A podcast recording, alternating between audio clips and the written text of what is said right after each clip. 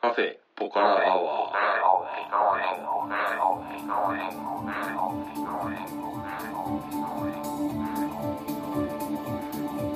カフェポカラアワーこの番組は群馬県内某所にあるカフェポカラを舞台に、えー私店主のたけしと常連客哲司さんのお送りする番組です哲司さん今日はよろしくお願いしはい、ます、よろしくお願いします。というわけでですね最近あんまりお客さんも来なくて PT のカフェポカラからそうなんですお,、おね。送りしますが、はい、えー、と今日は哲司さんがお土産を持ってきてくれました、はい、えー、とえー、とね東波と、東波と暴君ハバネロうん、これあの辛いやつですよねそうですね。辛いやつのパク盛りって書いてありますたくもりね、はい、これあれじゃあれじゃないですか最近流行りのパクチー味じゃないですか、そうで、パクチーもの増えましたよね。増えましたね、うんあのペヤングとかも、うんあのパクチーもの出してるんですよ焼きそばですか。焼きそばでへ食べたことはないんですけど、ーうん、僕の知り合いで、うんあのそういうカップ麺とかの,、うんあの新しい味が出たらうん必ず買うやつがいるんですはいよ、はいはい。でそいつのインスタグラムで、うん、あの紹介されてました、えー、見たことないな。でもパクチー、はい、うまいですよね。そうですねうんたけしさんもアジア旅行はいよく行ってて、はいパクチーに触れ合う機会とかやっぱ多いんじゃないですか。最初はね食えませんでしたああそうですか、はい最初はどこで、最初タイであおーのパクチーなるものに初めてん出会ったんですけ どはいはいなんなんだこれはみたいなそうですねうまいくはないでしょうとおー思わってかりますあの、はい僕も高崎というところに住んでて、はいそこにすごい老舗のタイ料理屋さんはいはがい昔からあって、はそこに行った時にはいはい初めて食べて、い、はい、これ便所の芳香剤じゃねえかなってああ俺はね最初ねこれカメムシだって思いあまカしたメムシね、あよく言いますよね、はいこれねしばらく苦手だったんですけど、うんまああのアジア旅行してると、あの遭遇する確率がかなり高いんで、うんあのちょっとずつちょっとずつ食べてるうちうに、んあのだいぶ食べれるようになりましたね、うんお店でも結構使ってますあ今そうですか、はいちなみに何に何えっ、メニューだととスープに入ってたりとかーあとはあのーカレーのうんあの彩りで入ってたりとかそうなんですねでもねあの僕使う量は本当にちょっとというか、あのアクセントになるような感じでうんなるほどなるほどあの最近流行りのパクチーバーとかうんパクチーレストランとか行くと、うもんう山盛り出てくるじゃないですかそうですねパクチーオンリーサラダみたいなはね、いはい、パクチーサラダパクチーしか入ってないみたいなのあるうじゃんんパクチー大盛りもできますみたいなあれは日本独特ですか、ですねあれ初めて見た時に日本人って過激だなって思いました、ね、エクストリームはいそういうふうに食べるもんじゃないからって思 ってあのちなみにパクチーってあの中国語だと、うん香りのあの野菜の菜香うんりの菜って書いへて、えシャンサイって言うんですけど、へーあのまあ読んで字のごとくですね、うん本当に香りだけのものというか、うんその料理にちょっとしたアクセントを加えるっていう意味でう、んあの本当にちょっとですよあー乗っかってくる日のは本でいうとまあ三つ葉だったりね三つ葉あ本当そういう感じですねうそれだけをも うむしゃむしゃ食うっていう文化はこの国独自のはい、はい、んほいで、まあ、なんでパクチーの話になったかっていうと、まあ、この「暴君ハバネロ」のパク盛りなんですけど、これあの普通の袋とは別に小袋がついてましてパクチーパウダーってういんう、うんマシマシパクチーパウダーって書いてありますね、そのマシマシが何語なのかはちょっとよくわからないですけ まあ、二郎ど、系のはい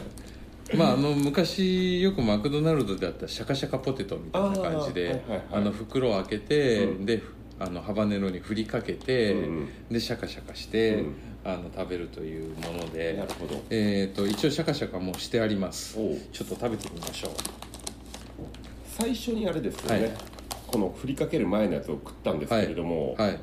別に何の味もし辛くもなかったはでい、すね、辛くもなかったですね、うんいただきますじゃあじゃああパクチーの香りしますねうん割と再現度高くないですか、はいこれパクチーの味ですね、うんで辛みもやっぱり多少ありますねああのパクチーパウダーの方にうん辛みが入ってんのかなこれううんーんなんかパクチー感うんもう弱いし辛みも弱いし意外とパンチが俺にはない 中途半端ってことうんっうすんうねん一気にいっぱい食ってみようあ一気にいっぱい食べたらそれなりに辛いかもしれない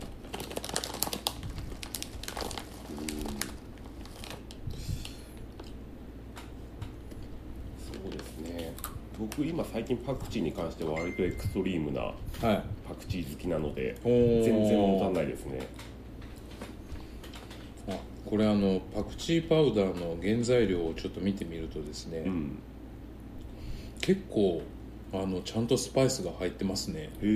えまず乾燥パクチーが入ってて、うんでリふんリーフですかね多分そうですねで粉末のお酢うんそれからクローブのパウダへえーでえっ、とカルダモンパウダーシナモンパウダー、うんスターアニスパウダーあー結構ちゃんと スパイスが入ってますねあちょっとガツッと食うとうまいですよよよくいって食うとよしうん意外とうまいなああパクチーですね、うんでもこれこの調子で食ってると、うん56口で終わっちゃいますね 確かにねちっちゃいですもんねはい袋ねお最近はいたけしさんとこではないタイ料理屋さんはい狭くてさんとはいはいいうのがあって、はそこでトムヤム麺っていうのがあるんですよね、うんはいトムヤムくんののスープに麺が入ってる麺が入ってて、おうおんー、はいでそれにこうパクチー増しみたいな感じでトあーッピングでパクチー増しを頼むとパクチーがドカッと乗ってきて、へえそれがねちょっとうまくて狭くてさスタッフ募集してましたね 一瞬応募しようかと思いましたあ そこもはんあそこ繁盛してますよね、はいあの引っ越しして成功ですね、あのそうですねうん、ちなみにその狭くてさんが来る前にはいやってたラーメン屋は僕はのい友達がやってたんですけれども、あそうなんですか、うへん、えあそこは昔あの老舗のラーメン屋さんでしたよね、そうですね、はい群馬では珍しい豚骨系のね、はいはいうん昔まだそんな豚骨が流行る前からやねやりっまてしたたよね飲み行った締めによくうんあそこのラーメンを食って帰る的な、うん本当そうですよはさてさてい、はい、そそんんななわわけけで今日は、はいあのどうしましーょ今日はですね、あのーもうあのー収録のストックがなくなってきまして、また数々の収録ですよね、はい、でまあお互いちょっと夏場が忙しいということで、あのー大したネタ繰りもな くまあいつものい、つものダラダラ話す的な、はザ雑談ですね、い、あのーまあ早速なんですけどはいはい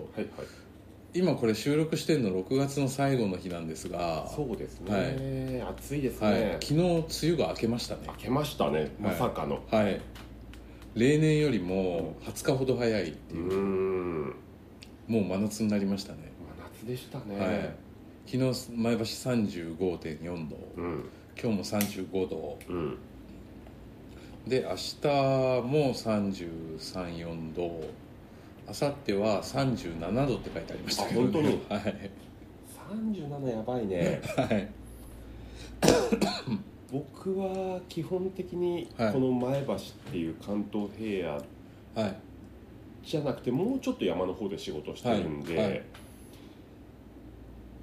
あの暑さには多少なんていうんですか緩和されてるんですけはれいども、は今日久々に前橋で一日仕事だったんで、いはいこっちにいたんですけれども、はいちょっと仕事するのきつい暑さでしたあーそねうですよねエアコンな,、はいなしだと、はいうん、昼飯食い行った時も車の中めちゃくちゃ暑 いし車のハンドルで手焼けちゃうみたいなうんあのー今うちにはいあのー友達のお子さんがうんあのちょっと遊びに来てて泊まってるんですけど、はいあのネパール時代の知り合いで、はいうんで、まあ、日本人なんですが、うんずっとネパールで育ちまして、うんほいであの時々日本に遊びに来てう、んで去年もうちに2週間ぐらい泊まってたんですけど、はいあの今年もやってきまして、で彼女がですね、うんあの前橋の暑さはう、んもうちょっと日本じゃないとおーあの東南アジアとか、うんあのインドの暑いところとか、うんそういうクラスの暑さだとそういうふうに言ってましたねうん確かにね異常な暑さですよはいねだってね真夏になるとここ毎日ニュース出ますからね、うん今日の最高気温はみたいな 群馬県前橋市たけしさん旅しててはい不快な なんか暑いにしても、はいなんかこう湿度がないと割といけたりするじゃないですか、あはい日陰に入ればそうです涼ねしいはいみたいな、はいそういうんだとやっぱとアジア系はやっぱりどこも湿気がありますかありますうね、ん、一番なんかはいその暑さできつかった思い出とかってなんかありますあのね僕ね一度最高気温53度っていうのを経験したことあるんですおよおすごい、うん、あのインドの首都のデリーっていうところなんですけど、はいはいあのでもねその53度はうんそんなにきつくなかったんですよへね、ーすごく湿度が低くて、うんでまあもちろん直射日光の下には出れない感じなんですけど、うんちょっと木陰とか、うんあの日陰とかに入るとあの意外とすあの大丈夫だったりとかしあーなるてほどただもう道には人いないですけどね 店も開いてないですよも おーう日暮れとともに開けるみたい ななるほどね、感じででまあそれはね53度っていう数字だけ聞くとすごいですけど、うんそこまで大変じゃなくて、うんそれよりもあの嫌だなって思ったのは、あのマレーシアのクアラルンプールうんであの、まあ、タイの下の方にある国なんですけど、うんあそこはね多分ねその気温自体はそんなに高くなかったと思うんですようん3 5 6度くらいだったと思うんですけど、うんあのとにかく湿気がすごくて、うんもうベタベタベタベタしちゃって、うんあれはきつかったですね、へーもう嫌だと思ってあと暑かったって言ったらインドのカジュラ法っていうところもカズラホはい、遺跡で有名なんですけどへそこはねあの昼間リアルに外に出れなかったですねーうんでなんかあの昔のインド旅行してた人の旅行記とか読むと、うん暑くてたまらんので部屋中に水をまいたとか、まあそこまでかって思ってたんですけど、うんやりましたねおー室内に打ち水打ち 水とりあえずえっ、とバケツに水を汲んで、うんベッドにぶちまけるっていうそんなこと室内でしたら逆になんかこう湿気がそうなんですよえーうんあの撒いた瞬間はすげえ気持ちいいんですけどそのうち気化熱が出るじゃないですかうんでもわーっとするじゃないですか余計不快なんです よそうですよね、はい簡易なサウナみたいになっちゃいますよね、だからそれを防ぐためうにん際限なく水をまくん ですよ常に、はい日が暮れるまでうんでも日が暮れればあれなんだやっぱり過ごしやすくな多る少多少はマシですうねんで日が暮れないと商店も開かないんですよあーじゃあ昼間はみんなやす休んでもう多分家でじっとしてて、うんで日が暮れたら店開けてで野菜の屋台とかも出てきて、みたいな完全にみんな日暮れからの商売でしたね、うんネパールも暑いですか、ネパールは、えー、と結構気候帯がたくさんあるんで、うんネパールの南の方だとかなり暑いですね、うんはいそっか北は山ですもんねはい、北はヒマラヤ山脈があって、うん南の方はもうインドに続く平原地帯になるんで、うんもうそっちのあのタライ平野って言いますけど、うんその辺はねあのかなり暑いですねへー僕が住んでたとこはあの夏場は前橋より若干涼しく、うんで冬は前橋よりも若干暖かく、いいはい、ここよりはいいあー気候のとこでしたけどたけしさんが住んでる時に、はいあれなんだろうスカイプか何かではいあ電話しててありましたね そしたらすげえスコールが降ってきてはいたけしの声が一個も聞こえないっていうことはありましたね、はい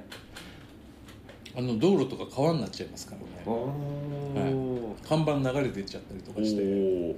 あれすごかったですねすごい音だけでしたけど、はいもうすごいスコールが来たらうんあのすかさずシャッターを閉めますうーねんそうじゃないと全部店の中に雨が吹き込んできちゃうんですうよーん日本の夕立に近いよりもっとすごいえー、ともっとすごいですね日本のゲリラ豪雨最近ゲリラ豪雨っていうじゃないですかうんゲリラ豪雨よりも豪雨ですね、あそうはい、じゃあ日本人が体験してあなない日本ではまだあのクラスは体験してないですあねーそうはいへーそうそうそんではいネパールといえばさ、はいまた今年もうちにネパール人が来て来てこの間お店来てくれましたねそうなんですよね、は連れてきたい連れてきたいとずっと思ってて、ようやく連れてこれて、い、 はい、なんかちょっと喜んでくれてうん嬉しかったっす、そうですよね、はいなんか楽しそうにしてましたよね、はいはいうんネパール人のスクとラムジーが来て、はいうん、カレーを食わして どうだっつって意外となんでしょうたけしさんどうどういう印象でした2人はえーとあの付き合ってもいいネパール人だなって思いましたははい、ねなんかたけしさんの奥さんも言ってたけど、い、はい、そうつ付き合っても OK なにネパール人と、はいちょっとこいつは危ないかなはいみたいなのがいるっていうのを、はいうん、確かに聞いたんですけれども、その違いっていうのは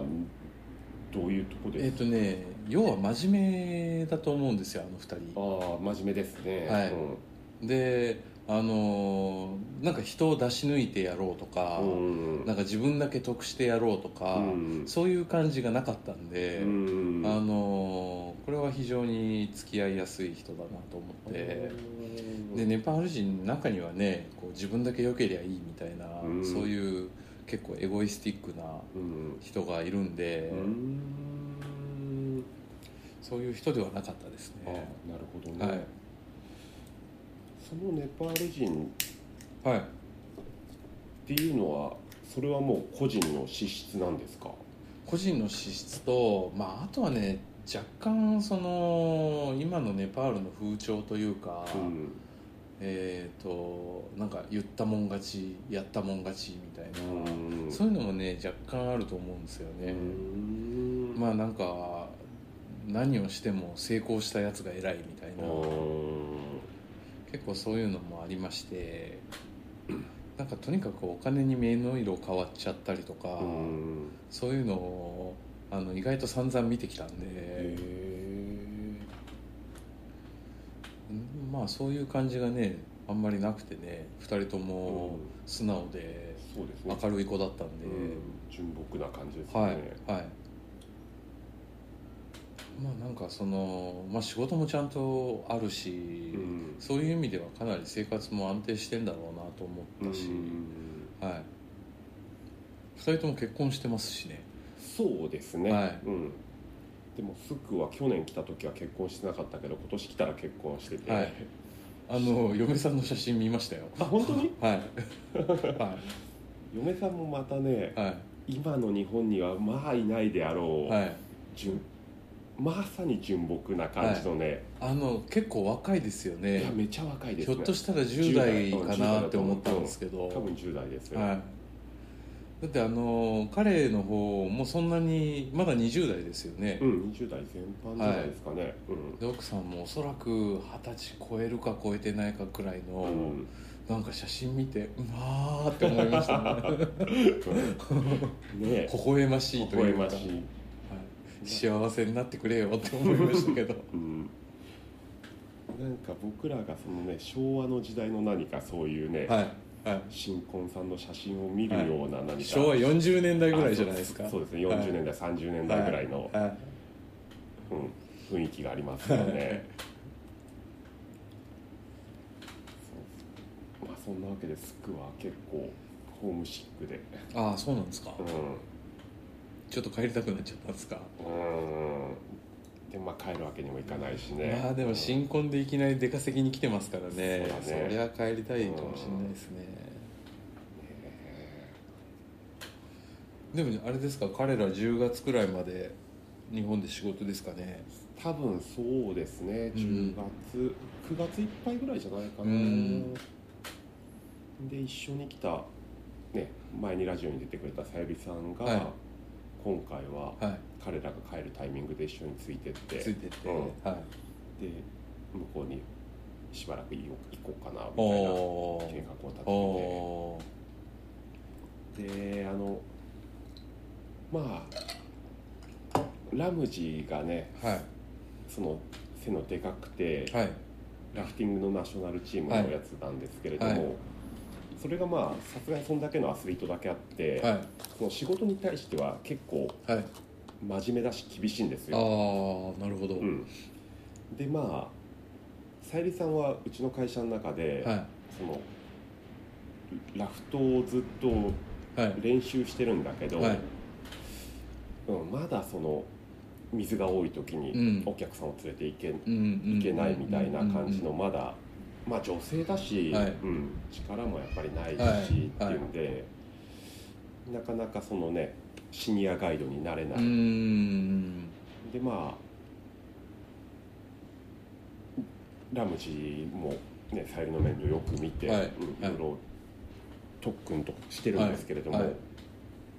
でこの間ラムジーとちょっとお酒をじっくり飲む機会があって、はいでネパールに行ったらあのさゆりを船に乗せて、はいまあ、とにかく水に俺は落とすんだっていうんで言ってて。は いはいで2人でゲラゲラゲラゲラ笑ってて、でまあそれはだから遊びでそういうのやるのかなと思ってたら、はいはなんかあいつにはそのラフティングを真剣にやろうっていう覚悟が足りないみたいなことを言い出して、うんお俺がネパールで、はいうん、鍛え直すみた いな感じで、うん、すげえ真面目な顔で言われちゃって、ええうんあこいつマジだと思そううそうそうさゆりさんはねああ見えて割とビビリなんおで、ーラムジのその気持ちを知ったら、はい行かないと思います じゃあ黙っときましょうそうですねはい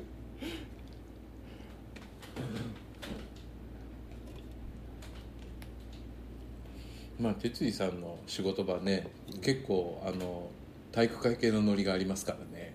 うんそうですね、がっつり体育会系ってわけでもないけど、はいまあ他の人から見たら体育会系ですよね、だから黙っときましょうんそうですうね、は、さゆりにとってはいはい、厳しいネパール旅行になると思い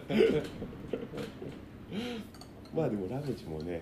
さゆりにちゃんとしたガイドになってもらいたいからこそのはい親心というかね、はいなんでさてとねえあとなんか最近最近もう哲司さんもずっと仕事ですかうんそうですねまだ週1ギリ休みもらえるぐおらいな感ーじででもまあ7月入るとうんなかなかねなかなか休みも取れないって感じですよねうんねえでもようやく暖かくなってきて、はいそれまでははい18度気温18度とかで、はいあのキャニオニングのクソ寒い水の中に入って、まあきつかったっすねあうーん6月全般は、最近はもう結構水あったかくなってきてるんですか水は多分ね水温はそんな変わんないですよ、うーうんんあとはなんか気温がどんだけ上がるかだけでやっぱり今年も寒寒すぎて、うんはいうんリタイアする方とおかいーましたねでもあのコースでうん、途中でリタイアって言われると、うん連れて帰るの大変じゃないですか 大変なんですよだからガイドは確実に2人で行ったら1人ははそのお客さんを連れて、いはいまあ山というかねはい川から道路にはい上がんなきゃいけないから、ガイド一人いなくなっちゃうし、はいはいでガイド一人しかいなかったらお客さん連れて車まで連れてって、はい他のお客さん川で待ってても らってっていう感じになるんでなかなか大変なんで、はいだからあれですよねなんかこうお客さんのこのモチベーションをこう、はいはい維持させるようにあーこっちがこうなんていうの盛り立てるみたいなあーなるほそどういうマインドコントロー ルが頑張って頑張ってそうそみうそうたそういなもうちょっともうちょっとみたいな楽しいよこれは楽しいんだよそうそうそういうのが重要になりますよね あの最近僕あのお店で出店が結構増えてきてるんですよね、おーはいはいはいあの大体月に3本ぐらいは出店が入ってあーそうなんでてすねでいろんなところに出店に行ってるんですけど、うんあのなん飲食飲食の出店ってあの、まあ、保健所とか消防とかうんいろんな絡みがあって、うんあのなかなか許可が下りなかったりするんですようんあの現場で火を使っちゃいけないとか、はいはいはいでそれを一挙に解決するためにはあの出店カーを持ちなさいみあたいなー出店専用のそういううんケあーのタリングまかあまあそうですねキッチンカーみたいのがあればどこでも出店できますよみたいな、うん逆に言うと持ってないとどんどんこれから出店できるところは狭まっていきますよみたいな、うんそういう方向に今なってて、うんどうしようかなと思ってて、うん出店価が結構高いんだよなとかって思ってたんですよ、うんでそしたらこの間あのうちのお客さんから、うんあの知り合いで、まあ、出店カーで出店してたんだけど、うんあの辞めた人がいるとおおでその出店カーを、あの誰か欲しい人がいたら、買ってほしいと、うんけどこういうふうに言ってきてんだけど、んって言われうて、んで写真を見せてもらったら、うんすげえ綺麗なんですよへえでえっ、とね車はね K のバンで、うんうんあのースバルのサンバーっていう車があるんですけど、でそれを出店用に改造してて、う後ろの部分がキッチンになってて、うん許可もちゃんとあの降りるようになってると、うあんあこれはいいなーって思ったんですけど、うんうんただねあのー買えない値段だったんですよね なるほどケータリング仕様のサンバはいーズバリおいくらえっ、とズバリ90万でしたねああそれは言ってもいいんじゃないですか無理ただですよ、うんその出店価をまあ仮に90万で買ったとするじゃないですか、でまあそれプラス年間の維持う費んをうんその出店でペイできるかどうかっていうところが問題なんですよ、うん何年でペイするかはいはいそのプランが立ってれば、うんおとおそらくお買い得だと思うんですようん状態も良さそうだったし、で見た目も中もかなり綺麗だったんで、うんただですねその出店メインで行くんだったら何年かでペイできるかもしれないんですけど基本店舗の営業がメインでで月に何回かの出店で、うんあー年間経費をペイしようと思うと、うんかなり大変じゃないかなと思ってなるほどねはいそれだったら今乗ってる車をん出店カーに改造した方がうん安く上がるなってういう、んあのケータリングカーって毎年車検なんですようんで保険も高いんですよ、あそうなんだね火使うんで、うーんそっかそっかはいそれででまあぶっちゃけ90万今持ってないですからね俺ローンでもいいよって言われましたけど、うんまあそこまでして出店完全にっていうう、んはい確かにねはいなんか微妙なラインじゃ微妙なラインはいでしかも K の出店カーだと結局後部座席は全て店舗スペースになるんで、運運転席と助手席、まあ、要は2人乗りの車ってことになるじゃないですか、うち3人家族で、うん一人乗れねえっていうことになってそこもねちょっと考えどこなんですよね確かにねまあ家族旅行も兼ねての出店みたいなねとはい遠方に行く場合とかはねい、はいはい不便ですね、はいかといって軽じゃないかったらないでまた維持費はまた維持費が上がりますもんねガツンと上がるんで悩ましいですちねょっと悩ましいですねかじゃあとりあえずそれは見送りで まあ見送りですかね